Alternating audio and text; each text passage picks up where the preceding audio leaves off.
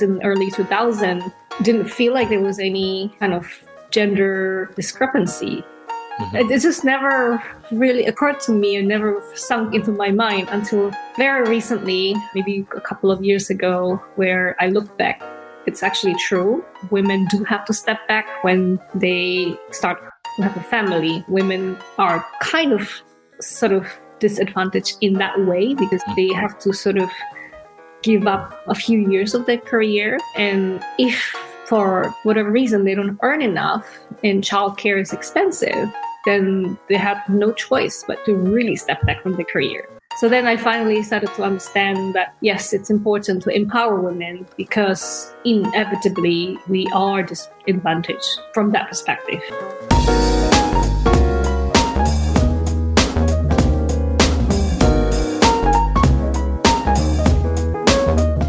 Everybody, welcome to the GMI Rocket Show. I'm your host, Roman Zelichenko.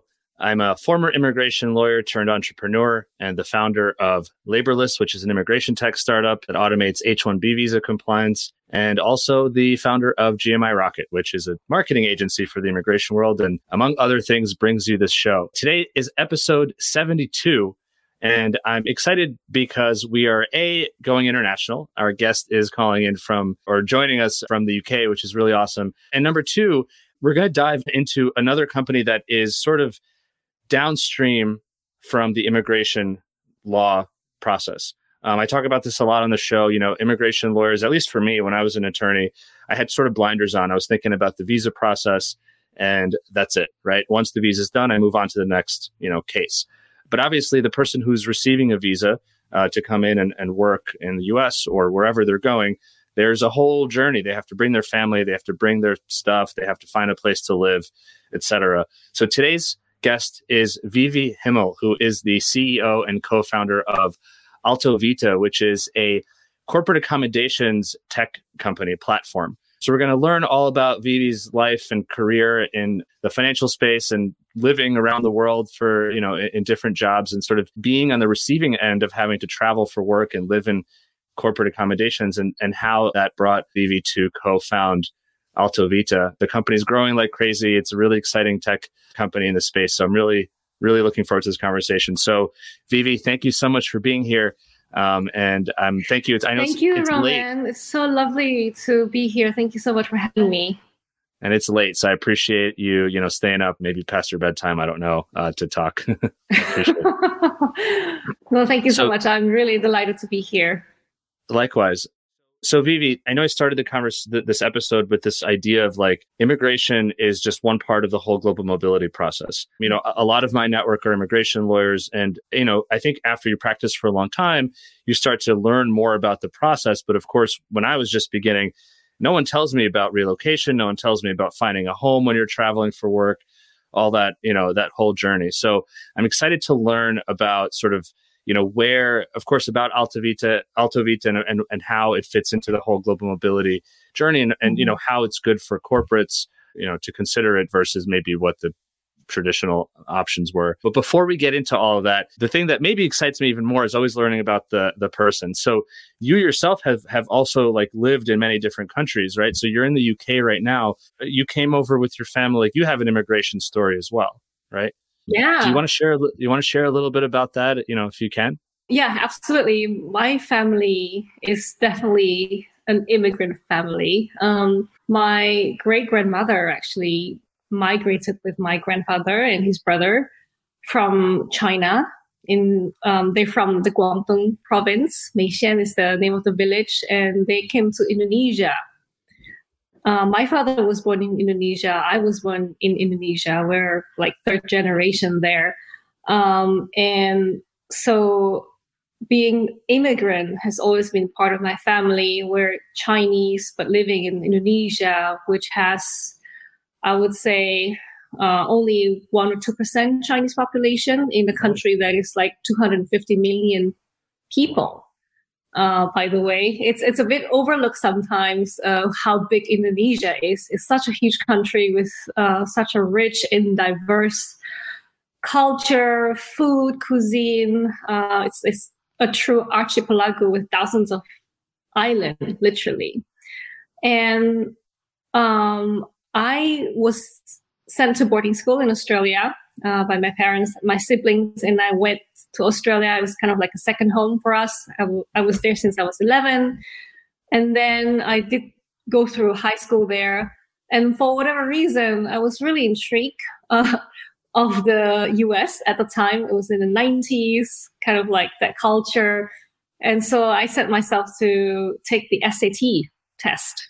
Hmm. Um, going against my parents' will, I went to the US for university. They came around eventually, and all of uh, all of them went to send me to um, Ann Arbor on January the first. When we landed, wow. it was literally white everywhere, snowing.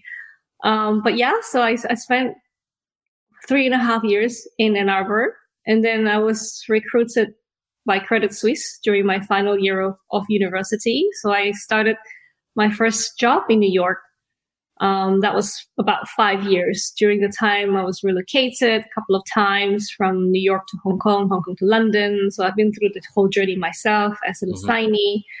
Um, and I had actually a fabulous experience. I felt hugely valued by my employers at the time.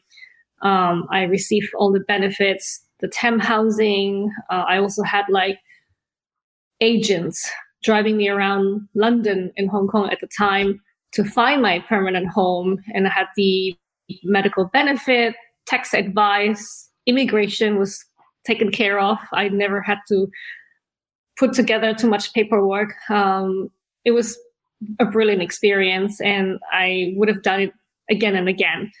Um, but when I moved to London, I felt like I finally found home in a way because um, for the first time, I felt like I was able to be myself in a way mm. because London is literally a melting pot, right?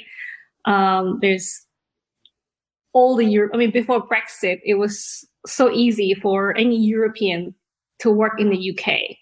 So you get to meet very diverse Europeans, so Romanians, Italians, Lithuanians, and so on. Hmm. Um, and of course, there's the Asian population, the American population, and everyone gets to be themselves. They don't have to sort of assimilate in a way.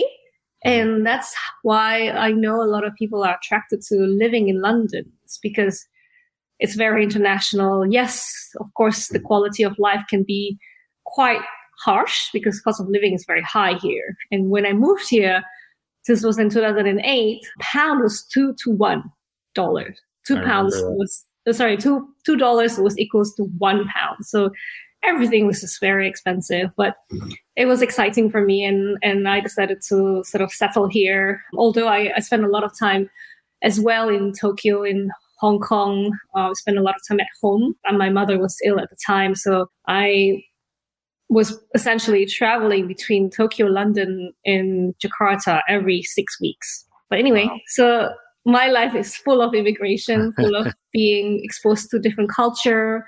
I mean, this is what I love about working at AltoVita in global mobility. You get to meet very similar minded people. You get exposed to very global and diverse culture.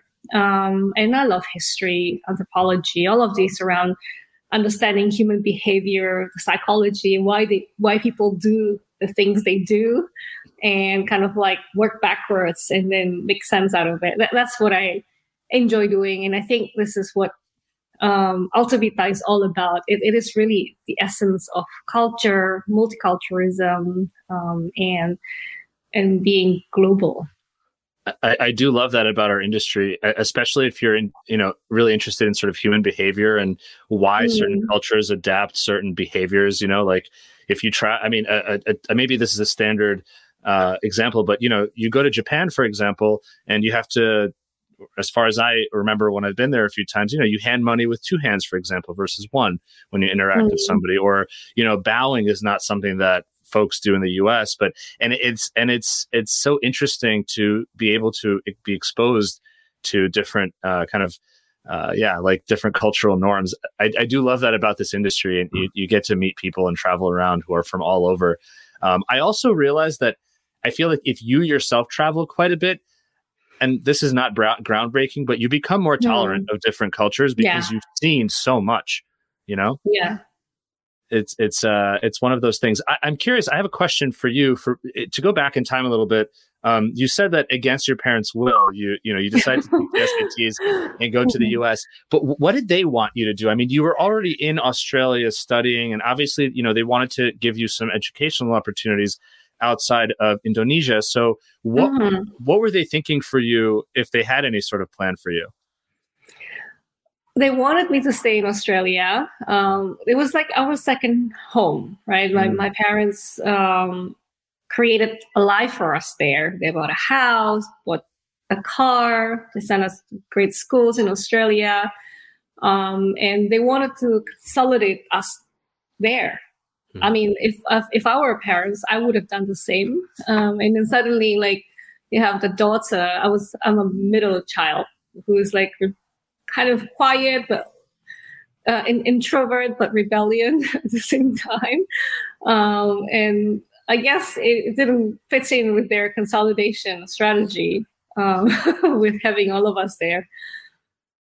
But in the end, they were so supportive. Um, and like I said, everyone in my family, my sister, my brother, my parents, both of them flew with me to Ann Arbor, you know, mm-hmm. of all places, Ann Arbor in the US in the middle of winter. And that just shows how, in the end, uh, they conceded to supporting me and um, all through and through were there for me. How important do you think it was? Because that's that's pretty amazing. I mean, your family from your great grandmother and grandfather moving from China to Indonesia, and then obviously your parents moved or at least spent time between Indonesia and Australia, um, right? Or, or did yeah. your family just move to Australia full time? No, not full time. So um, a lot of their work was still in Indonesia. So Australia really just kind of a second home. Um, a sanctuary where life was much simpler, right? Um, mm. In fact, we lived in Perth and a lot of things were closed in the evening. So it's super relaxed, chillax lifestyle versus in Jakarta where gosh, you're surrounded by a traffic jam, lots of people, and yeah, it's a different lifestyle. Yeah. So but at the yeah. same time, in terms of opportunity, I mean Indonesia is, I mean, was and is full of opportunity. Literally, if you work hard and are able to kind of think smart, there's a, there's a lot more that you can achieve. Hmm.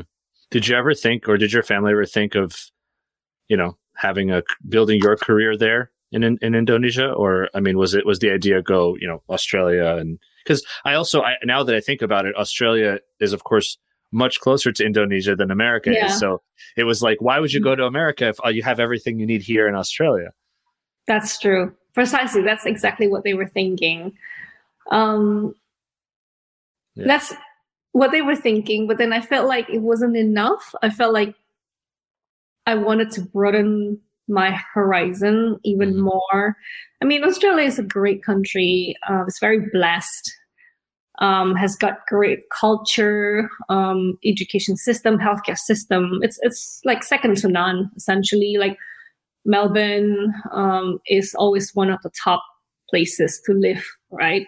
Alongside Vancouver, or Toronto, or like mm-hmm. Copenhagen, uh, Switzerland, mm-hmm. the Swiss cities. Uh, so it was such a great country, but to me, it just wasn't enough. Um, just think of it economically versus the US.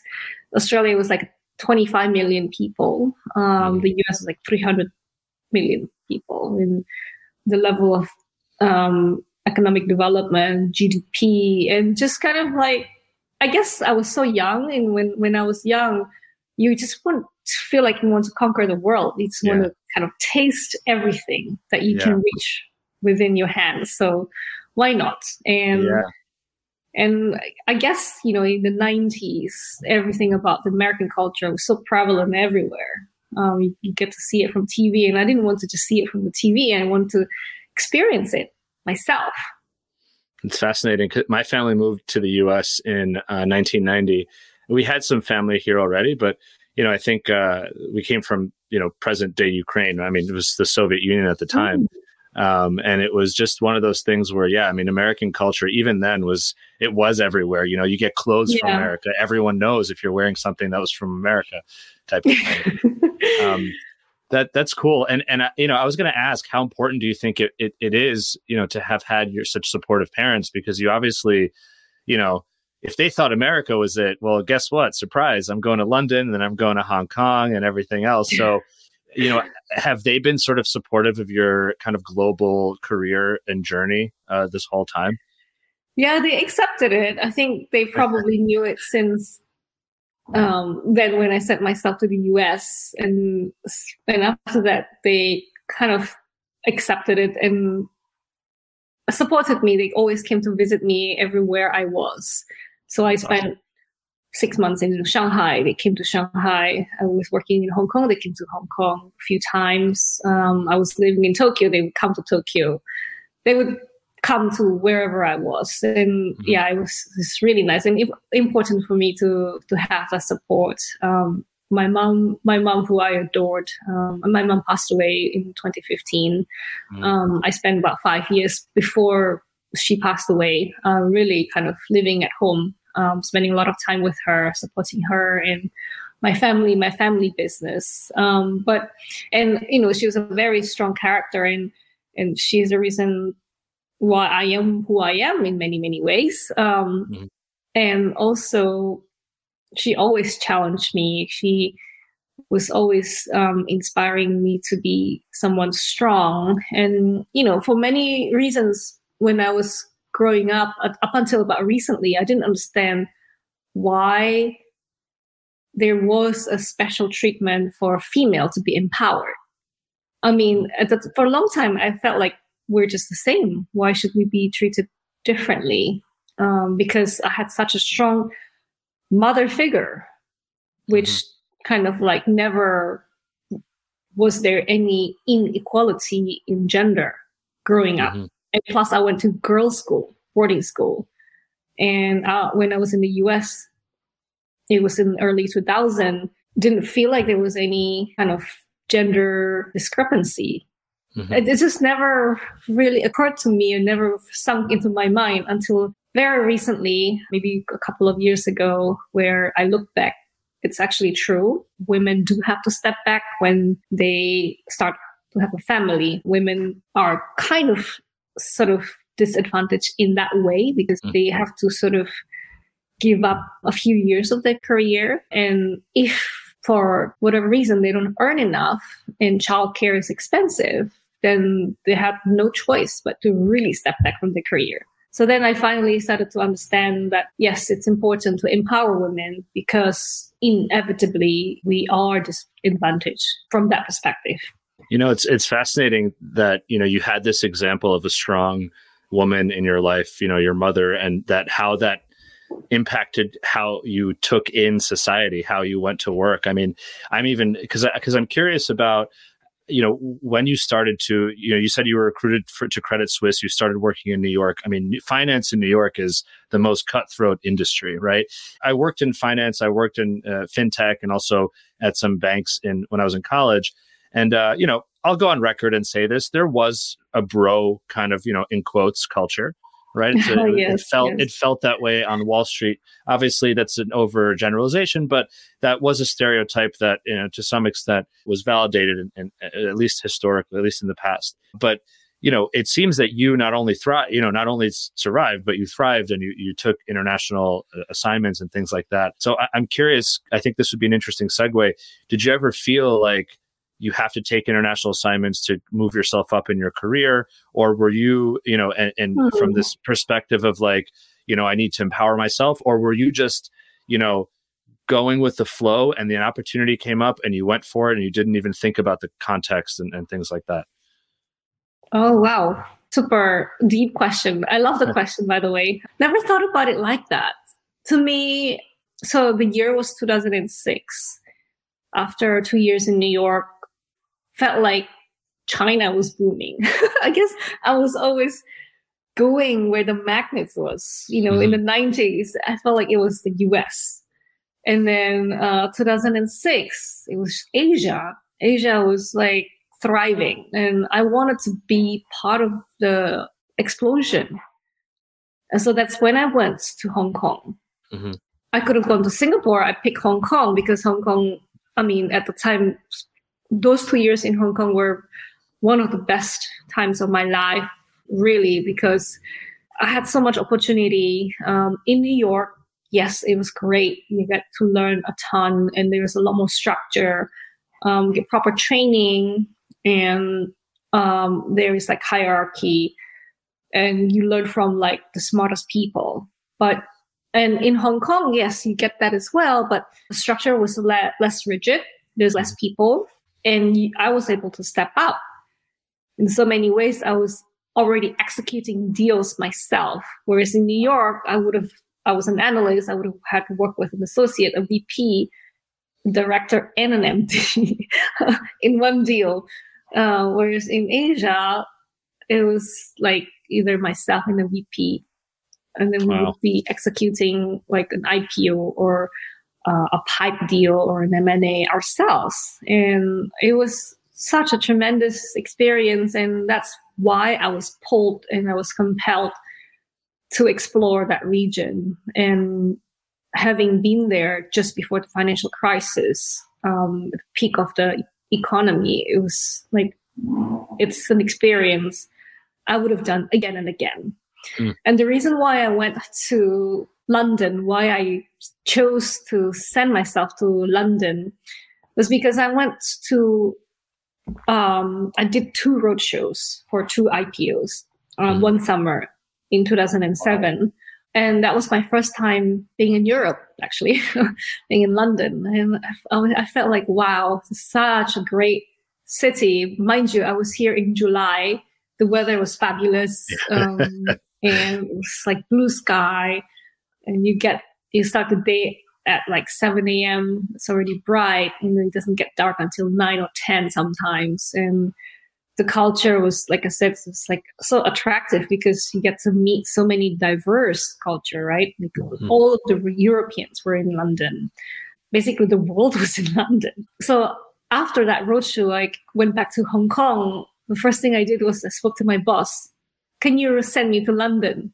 Wow. And because I was doing so well um, in my career at the time, like he didn't even blink. Okay, fine, you you got it.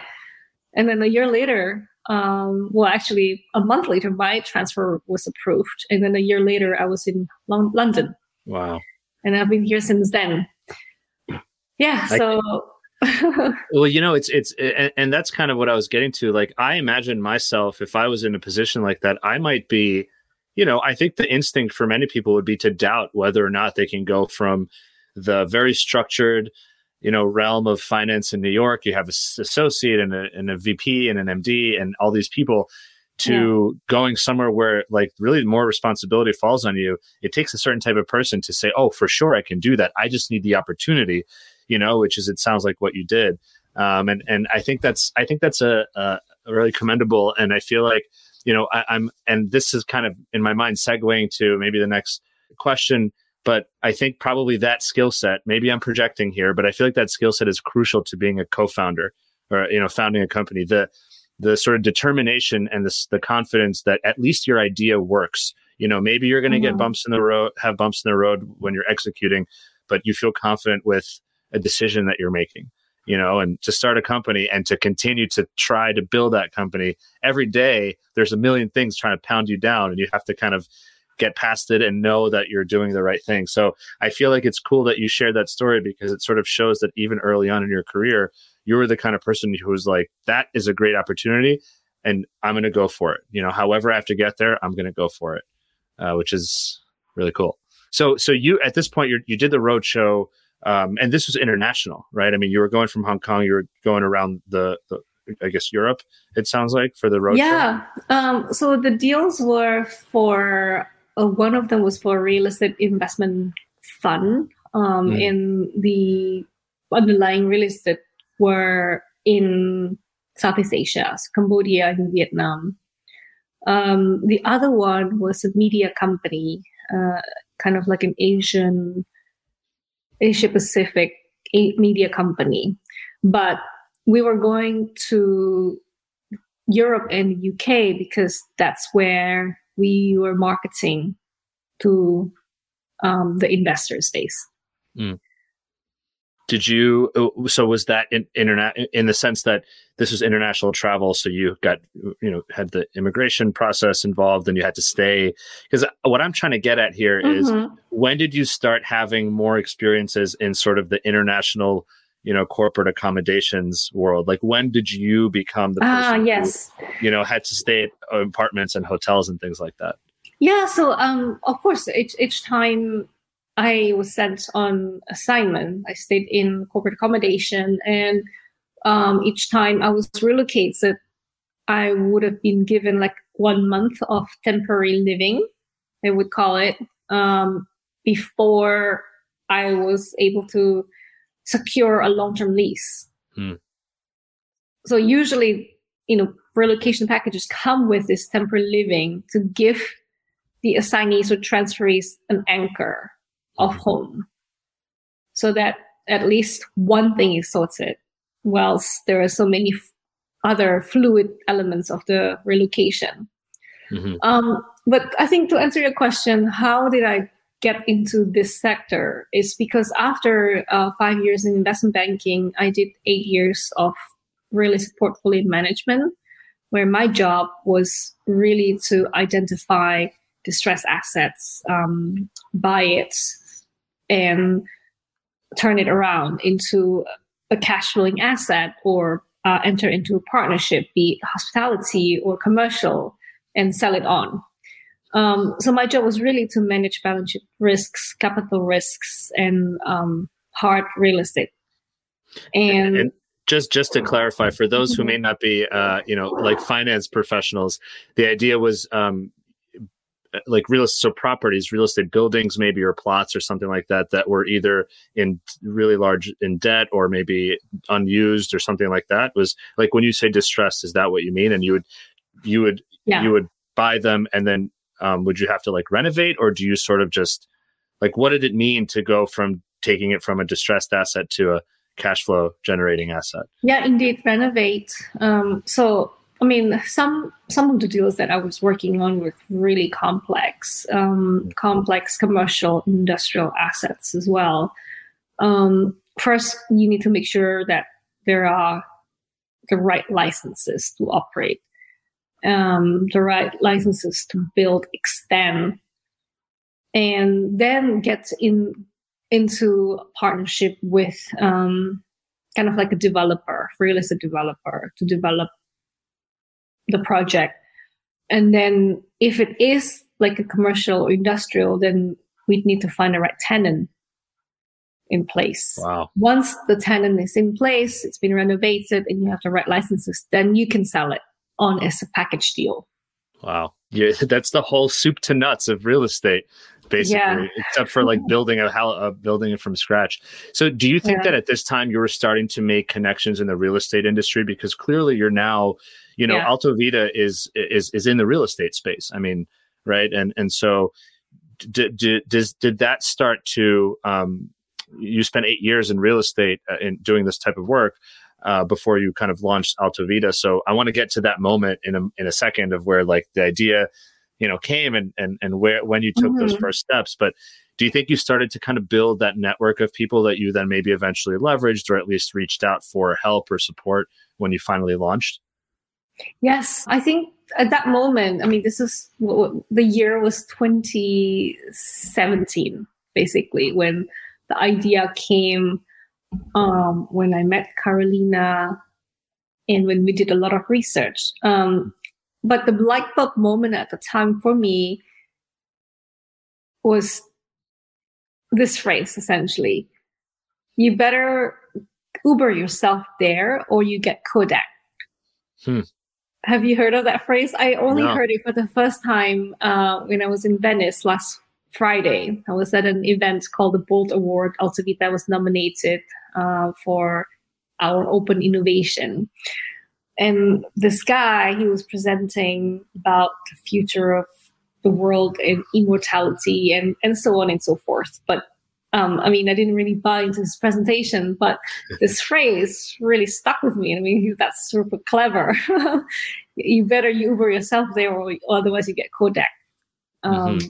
And that's precisely what I had experienced. I felt like I was seeing how everything was being Uberized. You know, Airbnb was this darling unicorn, and I was managing hard brick and mortar assets. Mm-hmm um, I was seeing how they expanded exponentially without owning any assets, without ex- being exposed to working capital, hmm. and having limited exposure to balance sheet risks. So that notion really opened my eyes, and um, my my friend, uh, his name is Ronak he came to London to visit me um, a, a, few, a couple of summers, and he asked, he kept asking me, "Hey, let's do something. Let's do like something related to tech."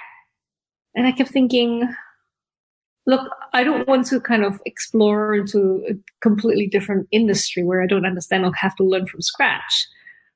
I understand real estate. I get hospitality, and I'm attracted to tech, although I don't. I just basically don't understand anything about it.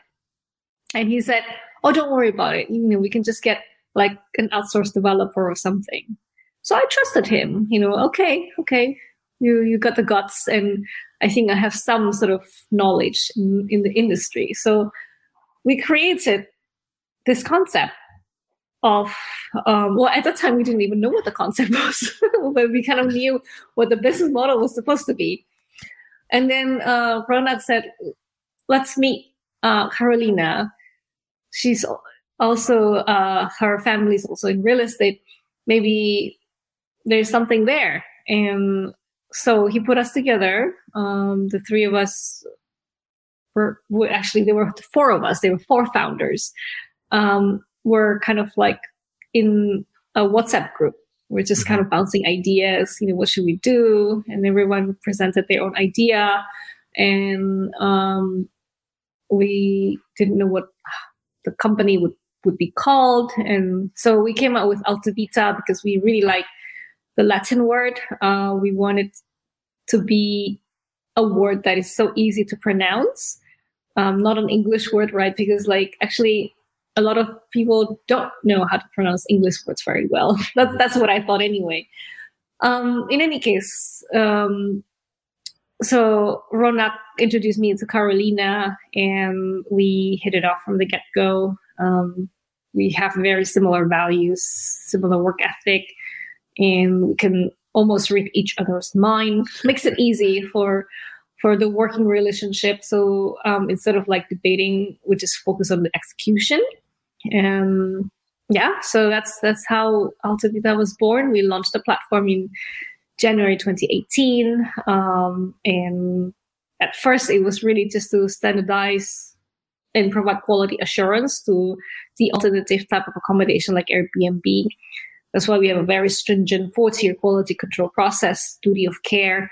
Um, but that was the genesis of the business. Um, and then we only found the product market fit after testing the platform with different marketing channel and saw that it was the relocation partners, corporate clients who truly resonated with what we were offering. And so with any uh, startup principle, you want to focus in something that works. So that was what we have been working on now in the past, I don't know, three and a half years, almost four wow. years. wow. What a journey. And it's only been three and a half years. And I feel like AltoVita has gone from you know WhatsApp group to you know awards and, and which is yeah. really incredible. That's really cool. So Vivi, I think this is a perfect time for me to ask you, what is AltoVita? How does it work? What is AltoVita? Um, in global mobility, AltoVita is an enterprise software. We streamline these complex processes that relocation consultants or counselors have to go through in finding accommodation for their assignees. Um, we have different processes, um, and the way we differentiate ourselves is really with an API first technology that integrate with many property management system directly so that we have instant and seamless flow of content um, which we then package into streamlined processes and then the beauty of AltoVita is, is that it's fast and it's agile um, we deep dive into clients pain points and really map out their processes and then um, give them the right solution. So I think that every client is very different. Um, some of them require one authorization, some require two, um, and we can customize everything according to their workflow. It, that's a very long answer to what AltoVita is. no, that's a, it's a great answer, and, and I guess you know what what I'm curious about is what what did the process look like before. I mean, you're obviously innovating on something that people do right now, mm-hmm. but in a, maybe in a more manual way or something like that. So, you know, and, and maybe this is my slight ignorance because I'm more focused on the immigration side and I, mm-hmm. I don't mm-hmm. know the relo side from a corporate housing perspective as much. Like, h- how does it look now? And, and, and by the way, before you answer that question, I imagine that whatever you describe right now, many companies are still doing. Um, and so the, the, mm-hmm. you know, the thing for me is like what you're seeing as the past you know, where AltoVita is the present and the future, for many people is probably still the present, whatever the you know old way of doing it is. Mm. So I, I'm curious, like, what are what's the process today that you're innovating on? Um, uh, yeah, how does how does it work today and bef- with yeah. AltoVita? So let's say you're a consultant at a relocation company, um, and you are handling 20, 10 to 20 cases or at any given time.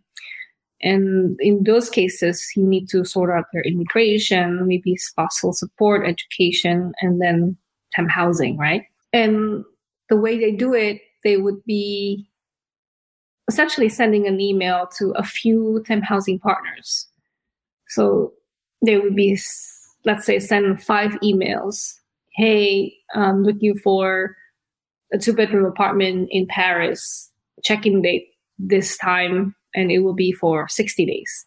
Budget as such. So then they will re- they will send those out, and then they will receive replies back in, in the form of five different emails, and they will be literally consolidating um, maybe 15 or 20 options because each email would come in with maybe three to five. So then they will put pick the best three or five options um, to send out to either the assignee or transferee or the corporate for yet another authorization or approval stage.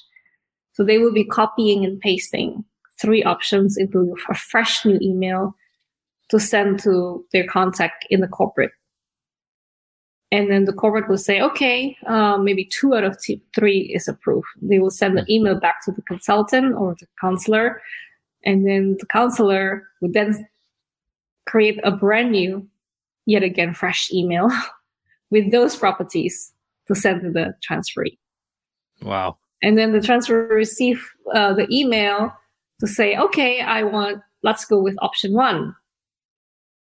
And then the counselor re- received a reply and then email yet again the temp housing partner for that property, mm. only to find out that I'm sorry, it's no longer available. I have a headache already. Yeah. So it's a, it's it already takes like a few days process, and yeah. all of this is done via email, copying and pasting. And um, sometimes, if there is no link, then it's like a PDF. Mm-hmm. And you know, you let's say you're an employee of like a of like a Fortune 500 companies, you're getting your options in PDF.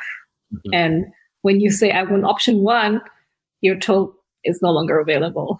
So the process starts again. I'm like I'm like exhausted even listening to that.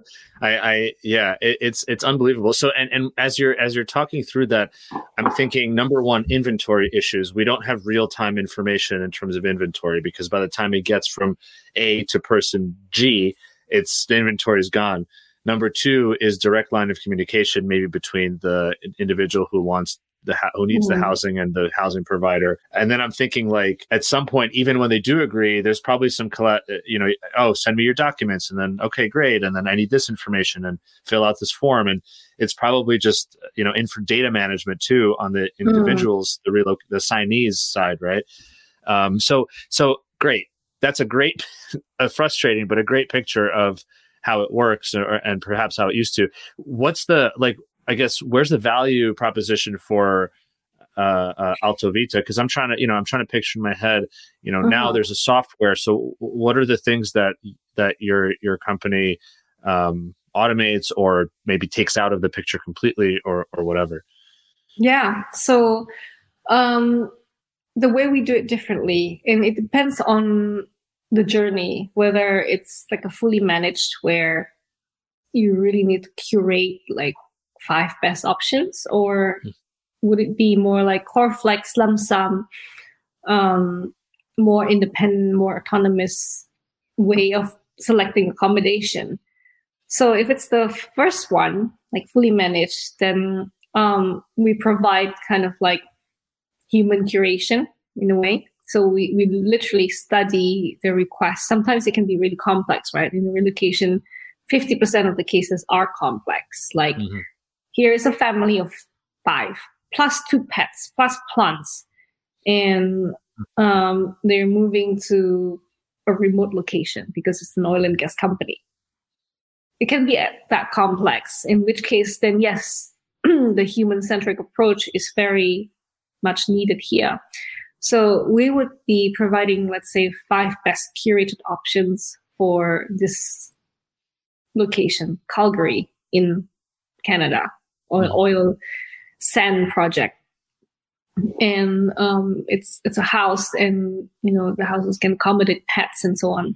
So five best options. We send essentially send out to the consultant and the consultant can come into the platform and see all of the different options kind of thoughtfully categorize and they can just approve and not approve approve and not approve mm. and if indeed they need an authorization from the corporate, then they can just send directly to the corporate, and the corporate will, will get the email, come into the platform. They will see the three options, and again, they can just click or unclick whatever they approve or not. And then, depending on the process, it can be sent directly to the employee or sent back to the consultant for the consultant to send to the employee. Mm-hmm. So there, there's no copying and pasting. You don't have to create brand new, fresh email each time. You can just come in there and kind of like click unclick, click, unclick, send. Mm-hmm. Which of and, course means that there's no error, there's no transfer of information yeah. error. What about for more streamlined? I mean, that's a that's definitely a really complicated case. What about for your average corporate that's sending, you know, a team of analysts or or, or regularly sends analysts mm-hmm. or associates from New York to London, for example? Yeah, um, so if it's like kind of like a, a, younger digital population, then we can create policies. Um, so let's say let's say we have two levels of employees. One is an analyst, another is, a, is an associate. Um, they're going to Hong Kong, London, Paris, New York, LA, San Francisco, so the big cities. So we can create a policy for um, for an analyst, let's say hundred dollars per night for New York. An associate can book up to $150 per night in, in New York. And the same with, you know, London. Every city can have a different budget because it's obviously different um, living cost, just different standard. And so that's kind of ingested into the platform and then we generate links. And then within those links, we can even set up whether or not the employees can see the price or not. So you can hide prices. And they can even um, have some sort of constraint, i.e., if you're a single, then you should you should not be allowed to book more than two bedroom. Mm. If you're a family of five, then you can book up to four bedroom. stuff like that.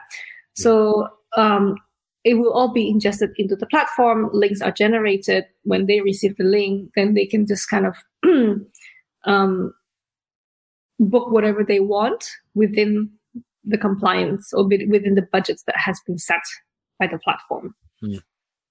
And and is the client here the corporate, so the employer, or is it sort of an RMC? Um, like who, who's the main kind of user here?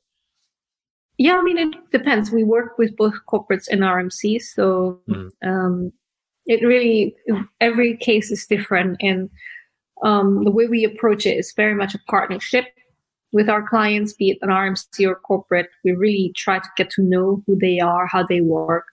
We create a playbook um, for them so that the team knows exactly how to handle them.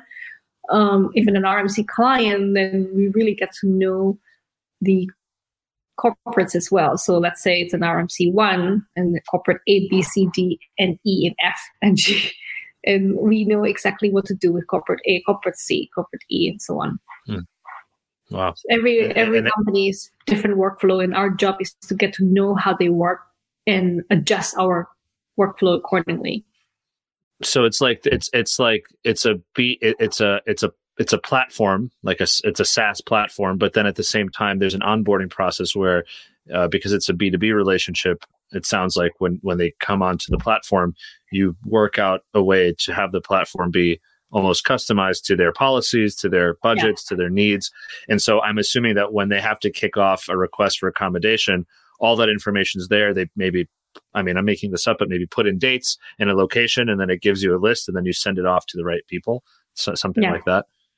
Yeah, yeah, indeed. Um, not every case is like that, but yeah, one of the cases yeah. can be like that. Yeah. Right. I mean, of course, it's such a complicated thing uh, that there's definitely no, you know, this... it is in in the B two B world. It is, and it can be, yeah, it can be unnecessarily complicated. So, what are you know, uh, what are some of the things that maybe you're you're you're you're working on? Um, whatever you can share, but also like what are you hoping for the future of uh, this the the accommodation or the corporate housing space within um, relocation? And I ask this in part because number one, you know, work from home quote work from anywhere quote right is is growing. Like it's not going anywhere. Uh, and so a lot more people are working from home. On the other hand because of remote work i think a lot more people either are or will asked to mo- ro- to work ar- around the world. Um, mm. and, and so maybe there will be more international assignments, not because they need to go to, you know, launch a team or to oversee a work site, but because they want to go and the company, you know, is going to help accommodate them because they want to keep that talent. Right. Mm-hmm. Um, what, what do you think about that? Like, and, and how do you view maybe where AltoVita fits into where the sort of the world is going from a remote work perspective? Yeah, I mean, it's very simple. Uh, honestly, we have this thesis that is basically um, the driving trend where AltoVita is betting on, in that more and more people will be moving without furniture. So they want ready made, fully furnished homes, be it for one month, two months, six months, or a year. And there will be less and less demand for long term leases where it's like an empty shell. You need to furnish yourself and you need to call utility company, gas company, internet company to set up your home. You know, everyone is just wanting to move into ready made homes. And this is a lot of it is what I experienced when I was living in Shanghai. I was stayed in a service apartment for six months. When I was in Tokyo, I didn't want to call the Wi-Fi company. I wanted to move in, like I just want to bring my suitcase and stay there for six months. Um, and I think this is where the trend is. That's why AltoVita specializes in fully furnished homes. Anything that is fully furnished and full, like kind of ready made, ready to move in we don't do long-term leases like where you need to call your utility company or buy furniture. And that's kind of the one big trend we're betting on. And, and, I'm just curious. This question came to mind, but is there sort of a design aspect? I mean, do you ever, you know, you want the apartments to look nice, and I saw some of the pictures on the website. They're you know really like sleek looking apartments, really nice. Um, it, it, it, is that is that a factor of you know in in uh, the inventory, I guess, or you know, do some people not care and they're okay with a Hilton hotel, just a basic looking apartment? Um, so our audience is corporates and their employees. Mm-hmm. And so it needs to be of a minimum corporate standard. So yes, it may not be um, modern, it may not be like, I don't know, like Da Vinci style design, but it is it has the right amenities, you know, it has right. the right toiletries, um, kettle, coffee machine, whatever you need to have a decent life. Mm-hmm. And what your employers um, want to make you feel like, like they want to make you feel valued. At the end of the day, relocation is difficult, be it self-initiated or initiated by the company. You want to have a decent experience. So it's not luxurious, but it's basic standard and it's it's decent. And One that's what thing- we try for. Mm-hmm. And, and, and I was going to say one of the other things that you and I spoke about before before going on the air here um, was like your commitment to kind of transparency. Especially we talked you talked about su- the supply chain and and mm-hmm. sustainability around corporate housing. To me, that's really important because I I care greatly about um, transparency and sustainability and not as mm-hmm. you've said before not greenwashing but like actually understanding what you're purchasing and what the sort of downstream effects are from a sustainability standpoint um, so i want to ask this question probably selfishly because i want to know and this is something that i can champion um, mm-hmm. but uh, like how what are your views on sustainability and sort of how is that built into the AltoVita uh, platform yeah um, so everyone I speak to says that they want to be net zero by 2030. Mm. And a lot of them also say that um, they want like half the volume, twice the experience, and they want sustainable apartments. It's the same common theme I keep hearing when I speak to clients. For the hospitality sector, to be able to demonstrate carbon emission per night per property, which is the most ideal. Um, and it's at the moment not feasible. That is the future. This is where everyone is striving towards to, but it's not possible because you need a coordinated efforts between the gas company, the electricity company, um, you need to know exactly the materials you use, you know, recycling program, water treatment program, and so on. It's a lot of data. Many companies don't even have the bandwidth to, to do that, to pay for it, and so on. We did a survey earlier this year um, of between our supply chain, which consists of 1,700 operators around the world, and you can count by hand how many were able to demonstrate proper sustainable practice without greenwashing. Wow. And so AltoVita is an aggregator, um, a company who thoroughly vets the operators in the properties. Our job, duty, and responsibility is really to make sure that the information we deliver in our platform is truthful, is credible. And what we think is feasible is first and foremost, remove greenwashing as much as possible. So we're launching this feature that essentially is backed by geotagging technology that allows operator to be able to evidence their sustainable practice for that property. So you can't lie that it, you know you can't take a picture of another property to claim this is your property because of the geotagging. And so it's not enough to say that yes, I have recycling program. Um, what we would encourage them to do is, okay, if you say you have recycling program, then show us how it looks like so that they can be uploading their geotag image or video to evidence. The fact that they do have recycling and how it looks like exactly at that property. Mm. That's awesome. So it's a small small effort, I think, um, but it's an effort that is tangible. It's not just some number pulled out of nowhere um, that claims yes, it's like minus thirty uh, CO two emission or something like that. It's mm. it's not. It is um, truthfully translating exactly what the operators does at the property um, and eliminating any potential greenwashing issue. Yeah, I love that. Um, it's also something that you know, it, it's it's something that companies are starting to care about. Thankfully, more and more because more and more research is coming out that like we have mm-hmm. to we have to curb emissions. I mean, we really, really do. Uh, and and I think a lot of different companies and in, in, industries that never thought about sustainability at all. Forget about you know water bottles and plastic. That's just you know.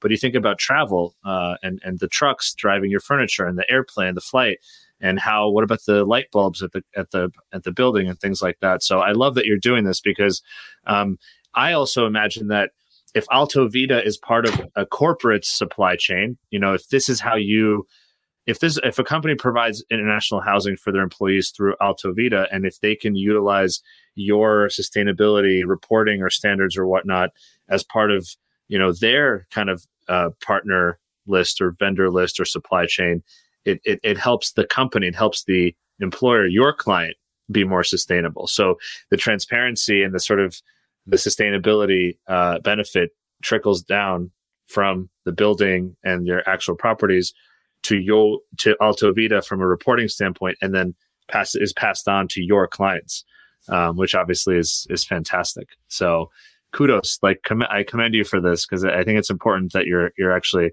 working on this and not just you know talking about it or yeah. So I I, I love that. yeah, I mean, yeah, I, I think that there's a lot of talk um, about the talk and for us, because we are a technology company, we can really make fast, real impact. Um, well, not impact, initiative, which yeah. I hope will be impactful to the industry.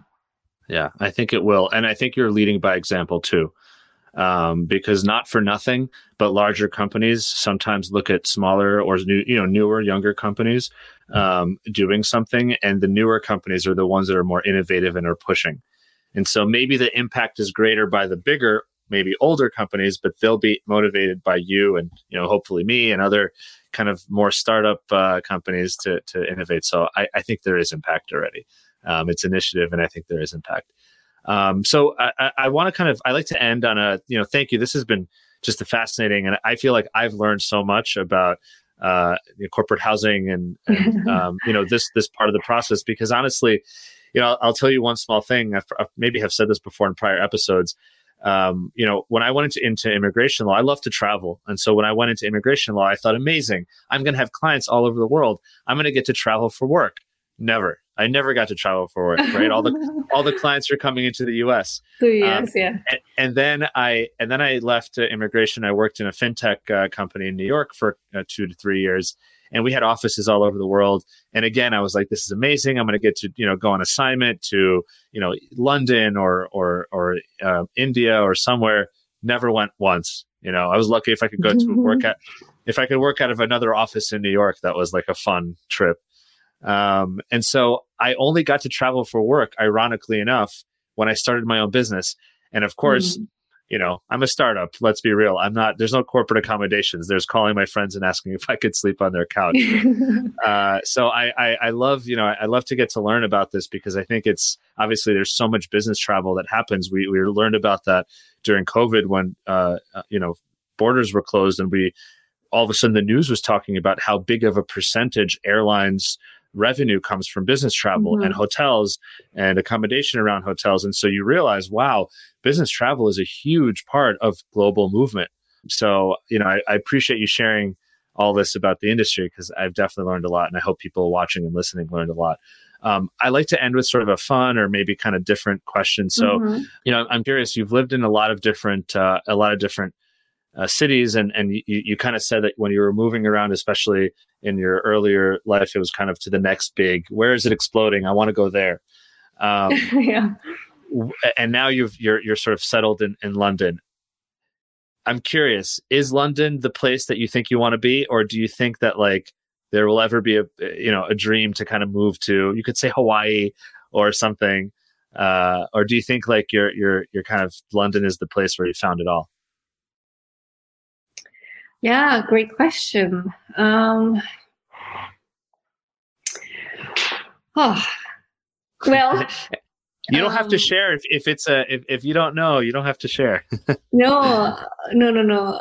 I do know. It's just like I haven't thought about it in a while. Um, but my husband and I, we've been toying with the idea of potentially moving to the US at some point. Back to the US. Back to the um, US. And and for very, very practical reason. Hmm.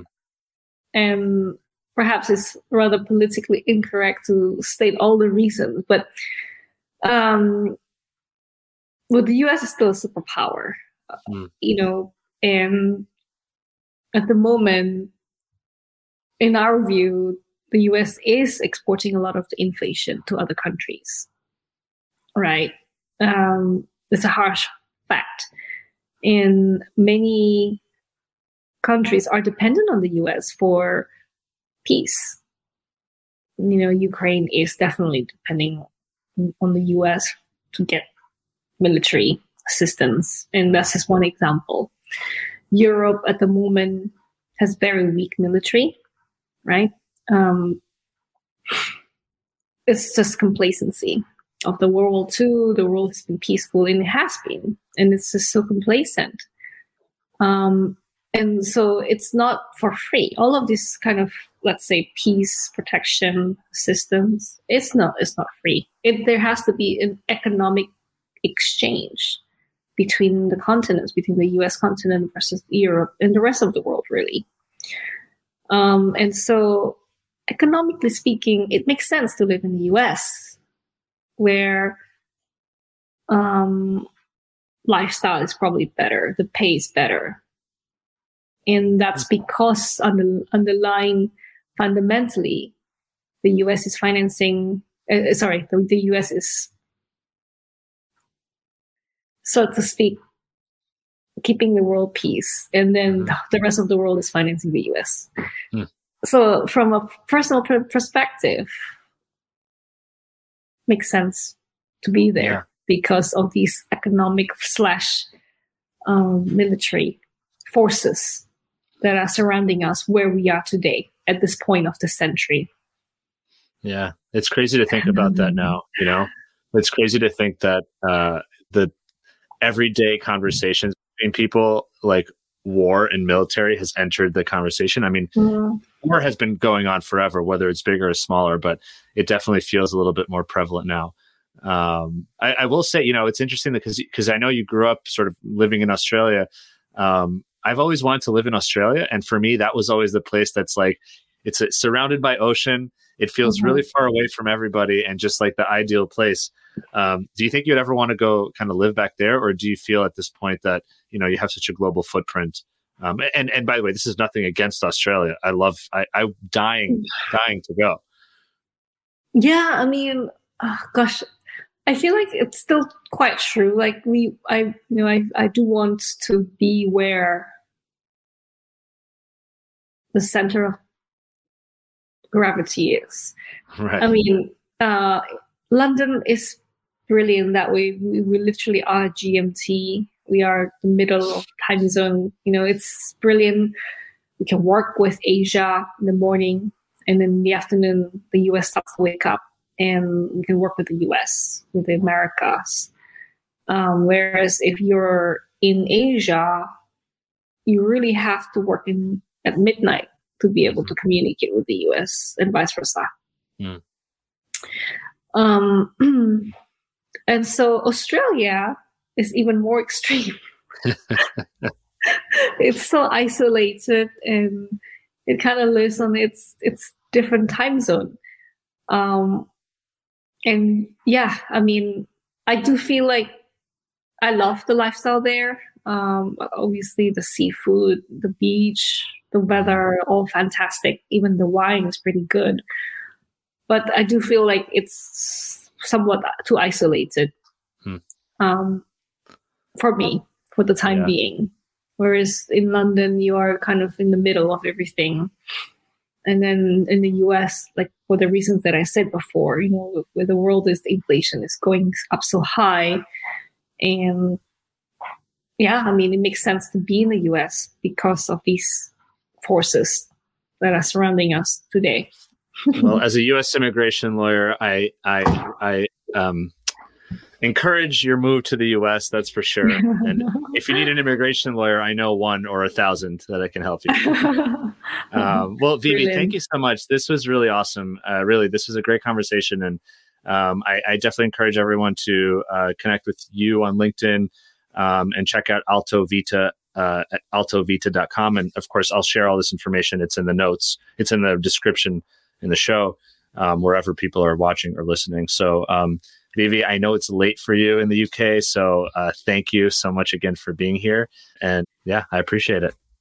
Yeah, no, thank you so much, Roman. This has been so delightful, and I really enjoyed our conversation. And you really forces me to think a lot. So, um, love the challenge and hope that this has been as entertaining to everyone as it is for me. And it's, yeah, it's been such a joy to be able to speak with you. Thank you. Thank you. Thank you. I appreciate that.